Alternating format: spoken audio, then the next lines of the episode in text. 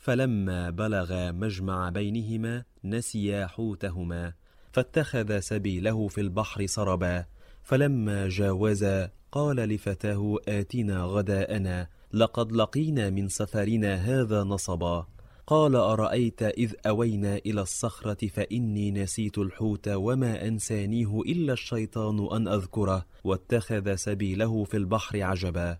قال ذلك ما كنا نبغي فارتدا على آثارهما قصصا. كان فقدان الحوت عند الصخرة آية من الله سبحانه وتعالى نبه من خلالها موسى عليه السلام إلى أنه تجاوز المطلوب. ولم تكن بالأصل آية عند موسى عليه السلام أي أن موسى لم يكن يعلم أن فقدانه للحوت هو علامته على العبد الصالح وإلا لما طلب من يوشع أن يأتيه بالحوت ليأكله كطعام فكيف يمكن أن يعقل أحد أن يأكل موسى عليه السلام الآية التي تدله على المطلوب؟ وهو يعلم أنها آيته التي توصله إليه وخصوصا أنه مأمور من الله بالوصول إلى العبد الصالح واتباعه. أما قول موسى عليه السلام قال ذلك ما كنا نبغي فارتدا على آثارهما قصصا. فأراد به العبد الصالح الذي رأوه عند الصخرة. والأمر كالتالي فمن له أذنان للسمع فليسمع ومن له قلب للفهم فليفهم. الله سبحانه وتعالى يتكلم في كل شيء ولكن الناس غافلون ملتفتون إلى أنفسهم وأهوائهم. فليس الطريق الوحيد لكلام الله مع الأنبياء هو الوحي أو إسماعهم ألفاظا في آذانهم أو معان في قلوبهم. بل هناك الطريق الأعظم وهو ما رأيت شيئا إلا رأيت الله معه وقبله وبعده. فموسى عليه السلام عندما وجد أنهما فقدا الحوت عند الصخرة علم أنها آية من الله سبحانه. وإلا فهما في شدة التعب والجوع. قال لفتاه آتنا غداءنا لقد لقينا من سفرنا هذا نصبا. فلماذا تكون مشيئة الرب الرؤوف الرحيم هنا أن يفقدا طعامهما؟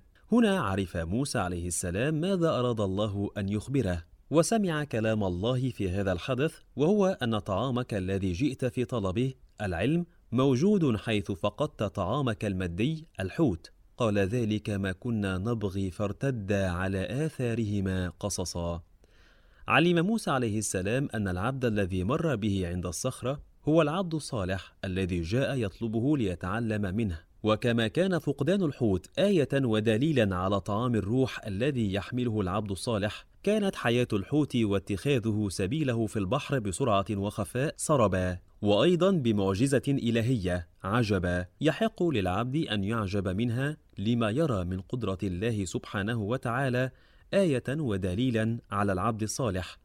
لأن الله جعل حياة الحوت حيث كان العبد الصالح مستلقيا للإشارة إلى أن العبد الصالح مجمع البحرين الذي جاء موسى عليه السلام يطلب منه العلم والمعرفة هو عين الحياة حيث إن العلم والمعرفة المتعلقة بالآخرة هي الحياة الحقيقية وما خلقت الجن والإنس إلا ليعبدون. سورة الذاريات آية 56 أي ليعرفون وما هذه الحياة الدنيا إلا لهو ولعب وإن الدار الآخرة لهي الحيوان لو كانوا يعلمون. سورة العنكبوت آية 64 عن أبي عبد الله عليه السلام قال إن موسى صعد المنبر وكان منبره ثلاث مراق فحدث نفسه أن الله لم يخلق خلقا أعلم منه.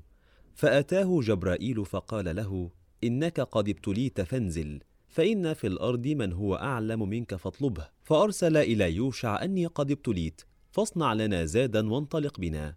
قال فبينما هما يمشيان انتهيا إلى شيخ مستلق معه عصاه موضوعة إلى جانبه وعليه كساء. إذا قنع رأسه خرجت رجلاه وإذا غطى رجليه خرج رأسه. قال فقام موسى يصلي وقال ليوشع احفظ علي. قال فقطرت قطرة من السماء في المكتل فاضطرب الحوت ثم جعل يثب من المكتل إلى البحر.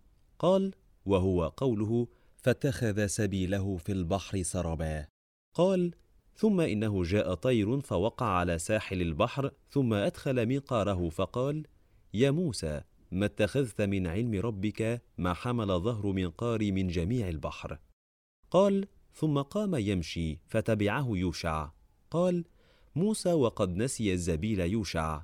قال وإنما أعيا حيث جاز الوقت فيه فقال آتنا غداءنا لقد لقينا من سفرنا هذا نصبا إلى قوله في البحر عجبا. قال فرجع موسى يقفي أثره حتى انتهى إليه وهو على حاله مستلق. فقال له موسى السلام عليك. فقال وعليك السلام يا عالم بني إسرائيل. قال ثم وثب فأخذ عصاه بيده قال فقال له موسى إني قد أمرت أن أتبعك على أن تعلمني مما علمت رشدا. فقال كما قص عليكم إنك لن تستطيع معي صبرا. المصدر العياشي جزء اثنان صفحة 332